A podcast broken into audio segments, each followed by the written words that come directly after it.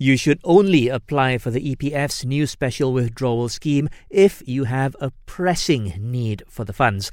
Economist Associate Professor Dr. Aimi Zulhazmi Abdul Rashid says it's to ensure that people have enough savings for their retirement. Kerana simpanan KWSP adalah untuk hari tua kita. Jadi pulangan dividen dari pengurusan KWSP juga amatlah baik yang telah dicapai untuk tahun 2021. Walaupun ekonomi global dan negara dalam kemalaysiaan.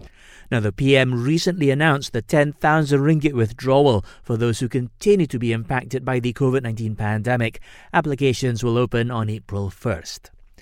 A government hospital in Selangor has apologized to a woman who was recently denied entry to its emergency ward because of how she was dressed. This after the woman took to social media to share her experience. She also said she was scolded by security guards who claimed that she was dressed inappropriately. Meanwhile, the Health Director General has confirmed that action has been taken against the guards. The MAEPS COVID 19 Quarantine and Treatment Centre has widened its scope of patients to include children over the age of four, as well as unvaccinated adults. Its director says it previously was only focusing on patients in categories 1 and 2.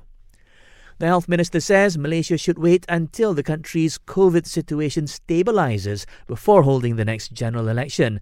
However, he says the final say lies with the prime minister.